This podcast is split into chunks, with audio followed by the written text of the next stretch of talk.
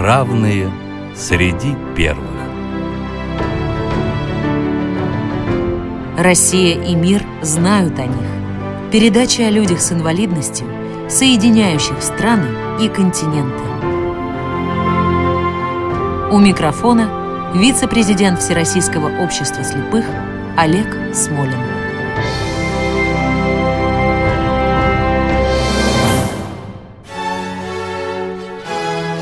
Здравствуйте. Имя героя этой программы каждый знает со школьной скамьи. Когда-то друг Пушкина Петр Андреевич Вяземский называл его вторым бомарше. Григорию Потемкину приписываются афоризм «Умри, Денис, лучше и напишешь». Александр Пушкин говорил о его отношениях с Екатериной II. Цитирую. «Княжнин умер под розгами, и фон Визин, которого она боялась, не избегнул бы той же участи, если бы не чрезвычайная его известность». Ну, имя нашего героя уже прозвучало. Хочу только добавить, что он был не только знаменитейшим драматургом, но и политическим мыслителем и гражданином. А я с удовольствием представляю гостя нашей программы. Это Коровин Владимир Леонидович, уже знакомый нашим слушателям, специалист по истории русской литературы 18-19 веков, кандидат наук, доцент МГУ имени Ломоносова. Здравствуйте, уважаемый Владимир Леонидович. Здравствуйте, Олег Николаевич. Владимир Леонидович, давайте начнем по традиции с эпохи. Исторический период жизни нашего героя. Чем он характерен? Это эпоха Екатерины II, Екатерины Великой. Так получилось, что взрослая жизнь Фанвизина началась в июле месяца 1762 года, когда Екатерина II совершила переворот. И по знаменательному совпадению, именно тогда Фанвизин был записан на государственную службу в коллегию иностранных дел, и вся его жизнь была связана с э, эпохой Екатерины. Он принадлежал ко второму поколению русских писателей. Если первое поколение русских писателей, Тредяковский, Сумароков, Ломоносов, все создавали впервые на русском языке светскую литературу, то для второго поколения писателей, к которому принадлежал Фанвизин, вопрос о возможности литературы европейского типа, что тогда значило литературы классицизма, на русском языке уже не стоял. Уже существовал Московский университет, в котором учился Фанвизин. Уже существовал постоянно действующий театр, на представлениях которого в Петербурге впервые побывал Фанвизин еще в 1760 году 15-летним человеком. Возникли литературные журналы, первым из которых был журнал Александра Петровича Самарокова «Трудолюбивая пчела» в 759 году. В следующих по счету журналах при Московском университете издаваемых «Полезное увеселение» и других э, начинал свою деятельность Фанвизин.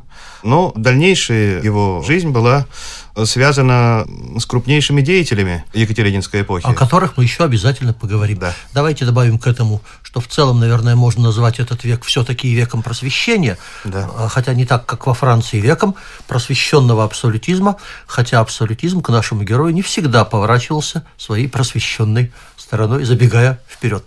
А теперь давайте вернемся чуть-чуть назад к детству нашего героя, которое приходится не на Екатерининскую, а на Елизаветинскую эпоху, тоже женское правление, но совсем другое.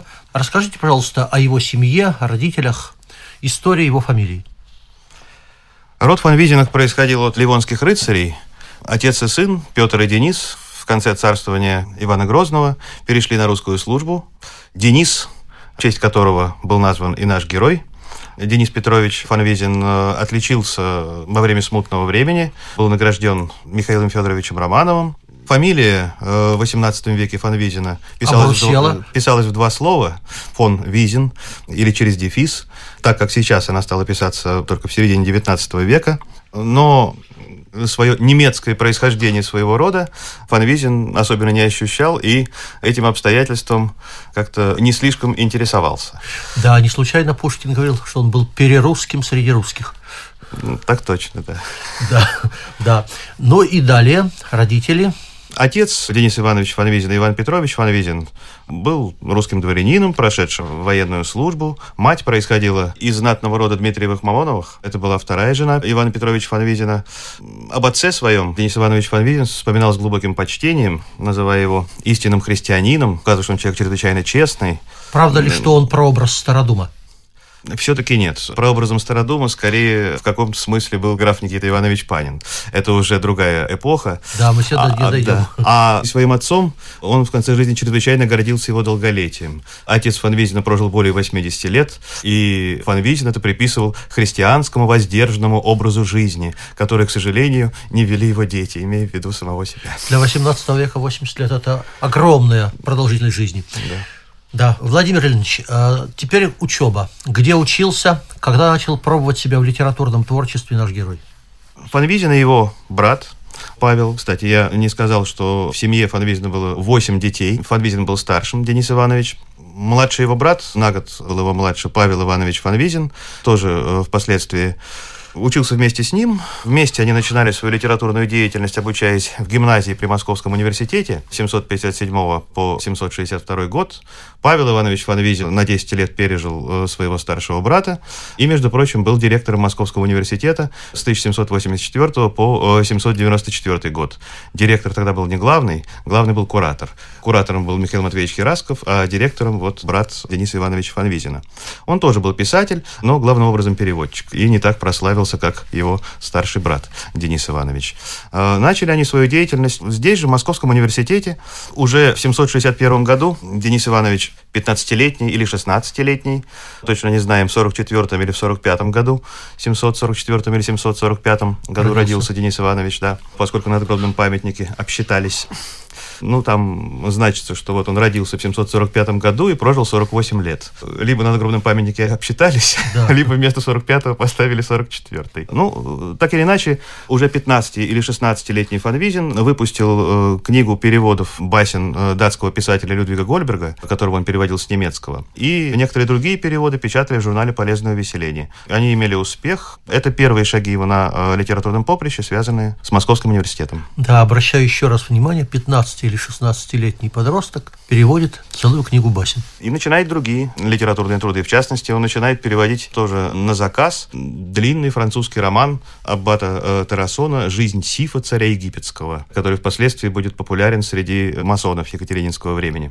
Владимир Ильич, ну а теперь о том, как Денис Иванович или просто Денис еще тогда переезжает в Санкт-Петербург и как он первые годы там проводит.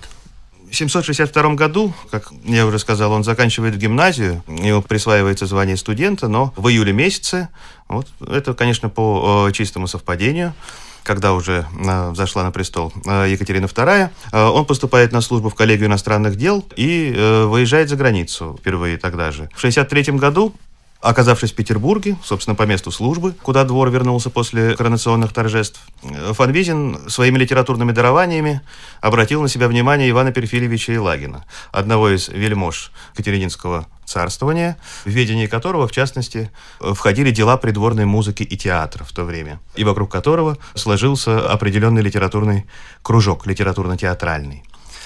Фанвизин до 769 года стал чем-то вроде его литературного секретаря. Время это с 63 по 69 год для Фанвизина было не самым приятным, потому что его жизнь сильно омрачали конфликты с другим секретарем Елагина, тоже драматургом, переводчиком Владимиром Игнатьевичем Лукиным. И, как я понимаю, шеф чаще брал сторону Лукина. Видимо, так. Но дело не в этом. Лукин был и старше, и гораздо более высокопоставленным человеком, чем Фанвизин, совсем юноша, начинающий писатель.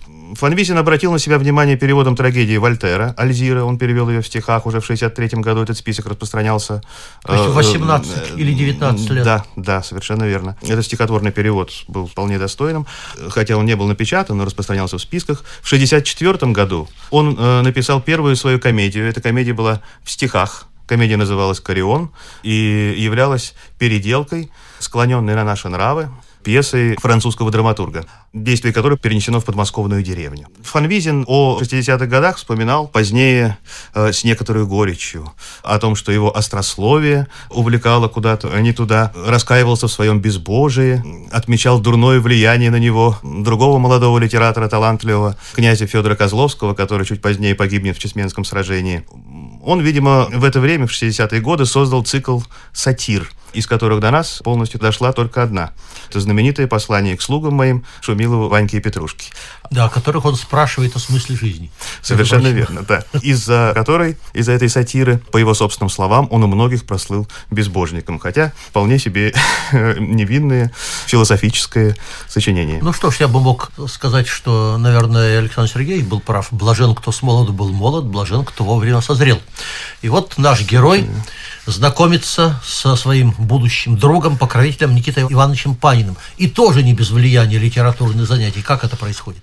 В кружке Елагина, такое именование в нашей историко-литературной традиции получил вот этот театральный кружок, в который ходили Фанвизин, Лукин, Богдан Ельчининов, еще один литератор, сам Елагин, который тоже был писателем. Они были озабочены созданием комедии, комедии в наших нравах. Потому что от э, комедий в чужих нравах, от переводных, пьес. Зрители никакого исправления не получают, ибо думают, что не их, а иностранцев осмеивают. И э, стояла вот настоятельная задача э, создания комедии, где бы действовали русские люди с русскими именами, в русской правдоподобной бытовой обстановке, Поначалу эта задача решалась тем, что просто переделывались иностранные пьесы, менялись имена и обстановка, как вот в стихотворной комедии «Корион». А первую оригинальную комедию в наших нравах создал Фанвизин в 1969 году. Это была комедия «Бригадир», которая имела необыкновенный успех. Ну, на сцене она будет поставлена позднее, а в 1969 году Фанвизин читал ее в домах многих знатных вельмож и, наконец, самой императрице Екатерине II. А после чего читал наследнику престола и э, его воспитателю, князю Никите Ивановичу Панину, которому комедия очень понравилась. Он сказал, что редко э, кто из нас не имеет такую бабушку или тетушку, как ваша бригадирша. бригадирша. Да, это первый в наших нравах комедии. Ну, эти слова сохранил сам Фанвизин. Ну, после чего он перешел на службу к графу Никите Ивановичу. Панину и стал его секретарем и одним из э, самых доверенных лиц. Напомним еще раз нашим слушателям, что наследником Екатерины был будущий царь Павел I. А пока чуть-чуть отвлечемся от, от литературы. Владимир Ильич, и давайте поговорим чуть-чуть о политических или философских взглядах фон Видина, в том числе на русскую действительность. Они же с Паниным вместе строили проекты, как обустроить Россию. Все-таки это, наверное, было бы преувеличением сказать, что они вместе с Паниным разрабатывали какие-то проекты. Все-таки разрабатывал Панин, его брат Петр Иванович Панин Афанвизин э, был таким вот литературным помощником. В начале 70-х годов Никита Иванович Панин надеялся, что Екатерина откажется от власти и передаст э, его воспитаннику. Шла э, интрига. Ну, Денис Иванович, как верный друг, секретарь, э, помощник, он, видим, каким-то образом участвовал в соответствующих интригах, хотя его участие было минимально. Ну, он оказался на стороне одной из противоборствующих при императрице Екатерине II партии. Но там, если верить биографам, дело было не только в том, Екатерина или Павел, но еще и в форме правления. Если я правильно понимаю, они пытались разрабатывать некую версию аристократической конституционной монархии. Совершенно верно, да. Ну, э, речь шла об ограничении самодержавия в пользу Верховного Тайного Совета. Нечто подобное было, как мы помним, при Петре II. В пользу Верховного э, Тайного Совета, где главенствующую роль занимал бы Никита Иванович Панин. Но при этом он э, действительно был такой конституционалист английского толка. И уже после своей отставки в 782 году вместе со своим братом, они действительно разработали нечто вроде Конституции. Текст, который до нас э, не дошел, некие общие обязательные законы. Ну, речь шла о, введении обязательного свода законов. Который был бы обязателен не только для подданных, но, но и для, но и для монарха. Для монарха да, да, да, да, да сами эти законы до нас не дошли, то, что ими было написано, но э, сохранилось предисловие, написанное как раз Денисом Ивановичем Фанвизиным, в котором содержалась критика абсолютизма, доказывались преимущества наличия непременных законов, ну и была такая характерная фанвизинская игра слов. Кто может грабит, кто не может крадет. Это публицистический текст, в котором, собственно, не аргументация чисто такая риторическая, но впоследствии он пользовался большим успехом его использовали в своих целях декабристы. Впоследствии Герценом опубликовано было это предисловие, ну, которое в рукописной традиции имело название «Завещание Панина». Но текст это был написан Фанвизиным. Вернемся, однако, к литературе. Верно ли, что Дениса Ивановича Фанвизина можно считать основоположником сатирической комедии и вообще сатирического направления в нашей литературе? Верно, с одним уточнением. Фанвизин – автор как уже было сказано, первой комедии в наших нравах. Первой оригинальной русской комедии в нравах. Это комедия «Бригадир», уже названная 769 года, которая э, не случайно произвела такое большое впечатление на современников. Конечно, э, сатира была и раньше, и театр «Русского отец» этот титул почетный носил Александр Петрович Сумароков. Он автор первых комедий, но вот первой оригинальной комедии нравов стал именно Фанвизин. Давайте послушаем, что говорит о Фанвизине знаменитый критик Виссарион Григорьевич Белинский. Едкие и остроумные карикатуры Фанвизина были органом понятий и образа мыслей образованнейшего класса людей тогдашнего времени. Фанвизин был человек с необыкновенным умом и дарованием, но был ли он рожден комиком, на это трудно отвечать утвердительно. Его комедии явились в пору и потому имели необыкновенный успех.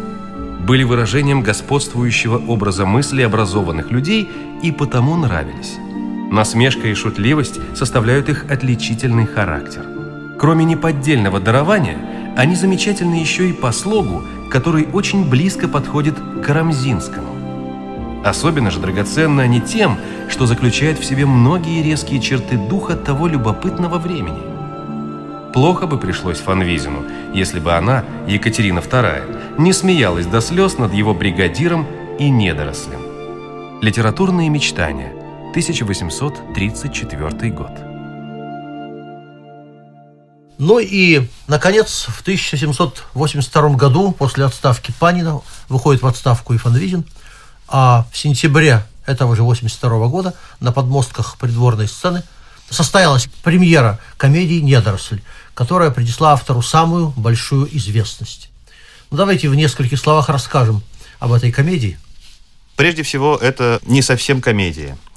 Как обратил внимание еще князь Петр Андреевич Вяземский, автор первой книги о Фанвизине, биографии его, которая была написана в 30-е годы 19 века, а полностью издана в 848 году, в основу этой сатирической картины нравов провинциального дворянства положена трагедийная коллизия, вроде Дмитрия Самозванца в трагедии Сумарокова. Главным героем этой комедии является госпожа Простакова, отрешаемая от власти.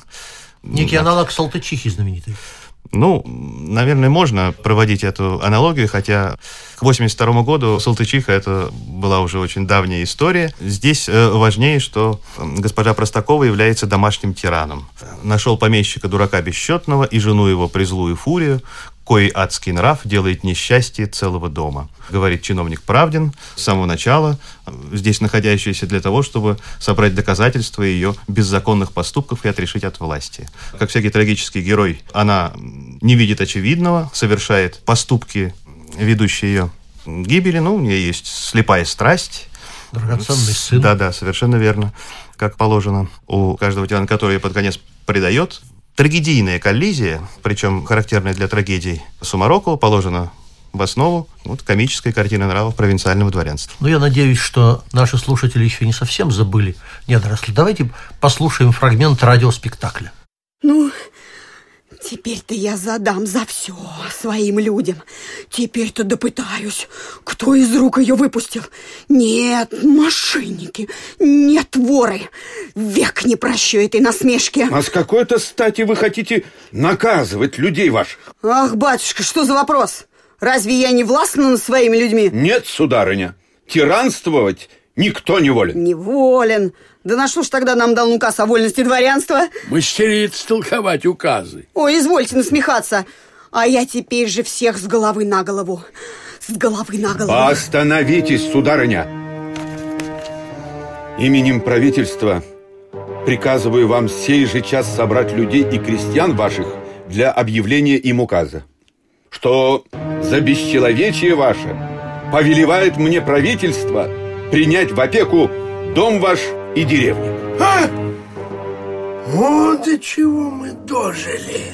Ой, горе взяло. Ба-ба-ба, да это и до меня доберутся. У, кибитку впрячь, да и... Да и ступай к своим свиньям. Не забудь, однако ж, повестить всем скотининым, чему они подвержены. Да уж, как друзей не остеречь. Владимир Ильич, а теперь давайте поговорим о том периоде, печальном периоде жизни Фанвизина, когда Он, собственно, и стал героем нашей программы. В 1984 году у него случился первый удар, сейчас это называется инсультом. После этого его разбил паралич, и остаток жизни он провел в коляске, продолжая заниматься литературным трудом. Расскажите, пожалуйста, об этом периоде жизни. Да, совершенно верно. Вот после того, как был поставлен недоросль, имевший э, замечательный успех, После того, как скончался Никита Иванович Панин, а в отставку Фанвизин вышел еще при его жизни, он э, предпринял путешествие в Италию вместе со своей женой. Он э, задумал заняться торговлей предметами искусства покупать картины в Италии, здесь продавать. Но ничего у него особенно не получилось, хотя несколько приобретенных с помощью одного купца картин Фанвизином в Италии сейчас находится в Эрмитаже. И вот по э, возвращении из э, этой поездки его разбил паралич. Ну, видимо, инсульт. У Фанвизина не двигалась левая рука, и э, он с трудом передвигался. Но, однако, он прожил еще 7 лет, и, в общем-то, не то что вел, но пытался вести активную литературную деятельность, и не его вина, не его физическая слабость препятствовала тому, что она в полную силу не развернулась, а ну, так, недоброжелательное отношение Екатерины к нему. Она говорила, ну вот еще и Фанвизин пытается меня учить царствовать. Ну, да. Фанвизин действительно считал, что литература должна давать разумные советы государям. Ну, да, пожалуй. Но она э, рассматривала его как человека Панина, пусть э, покойного. Фанвизин думал издавать журнал «Сатирический друг честных людей» или «Стародум», э, на странице которого появляются вот персонажи его самой успешной комедии «Недоросль». Но издание этого журнала было запрещено, ну, то есть попросту на него не были выделены деньги. Материалы будут изданы позднее, в XIX веке. В 788 году Фанвизин подготовил собрание своих сочинений, но издание их тоже было остановлено. Наконец, в 92 году, незадолго до э, кончины, по предложению э, одного издателя, он также подготовил собрание своих сочинений, но и это не состоялось. Но он успел сделать несколько переводов, несколько оригинальных произведений написал. Повесть «Калисфен», греческая повесть о правдивом философе, обличающем Александра Македонского, тирана и завоевателя. Несколько стихотворений и комедия «Выбор гувернера». Но Фанвизин, при том, что он плохо передвигался, он, тем не менее, сохранял всю остроту своего разума, причем до самого последнего дня своей жизни. Сохранилось свидетельство Ивана Ивановича Дмитриева о последнем дне жизни Фанвизина, когда Дмитриев, друг э, и родственник Николая Михайловича Карамзина, видел его в первый и последний раз в жизни, он видел его в гостях у Державина. Я вот позволю себе процитировать отрывочек из воспоминаний Ивана Ивановича Дмитриева. В шесть часов пополудни приехал Фанвизин. Увидя его в первый раз, я вздрогнул и почувствовал всю бедность и тщету человеческую. Да. Он вступил в кабинет Державина, поддерживаемый двумя молодыми офицерами из Шкловского кадетского корпуса. Ну, уже он не мог владеть одной рукой, равно и одна нога одеревенела но большие глаза его быстро сверкали. Первый брошенный взгляд на меня привел в смятение, ну и Фанвизин блистал остроумием, и на следующий день его уже не стало. А я не могу не заметить, что нет пророков в своем отечестве. Екатерина, которая дружила с Вольтером, не терпела гораздо более э, сдержанного сатирика в своей собственной стране. А, Владимир Ильич, что бы вы порекомендовали прочесть о Фанвизине? О Фанвизине я бы рекомендовал прочесть в первую очередь уже упомянутую мною книгу Петра Андреевича Вяземского «Фанвизин», так она и называется. Эта книга сама по себе является классикой отечественной истории литературы, литературной критики. Конечно, об отдельных произведениях Фанвизина существует большая э, литература, но вот в первую очередь о Фанвизине я бы рекомендовал прочесть именно книгу Вяземского, которая является не только книгой о Фанвизине, но и очерком истории русской драматургии и русской комедии, вплоть до «Ревизора», и очерком эпохи Екатерины II, написанной ну, одним из самых талантливых литераторов пушкинской эпохи. Ну, а я бы добавил, может быть, к этому книгу Станислава Рассадина «Умри, Денис» или «Неудобный собеседник императрицы». Напоминаю, да, да. нашим гостем сегодня был Владимир Ильич Коровин, специалист по истории русской литературы, кандидат филологических наук, доцент Московского государственного университета имени Ломоносова. Спасибо огромное, Владимир Леонидович. Спасибо, Олег Николаевич. А закончить я хотел бы гражданскими стихами Дениса Фанвизина, который по-своему предвосхитил Николая Некрасова, еще прежде Александра Пушкина, и все гражданское направление в русской поэзии. Он говорил коротко, ты должен посвятить Отечеству свой век – коль хочешь навсегда быть честный человек.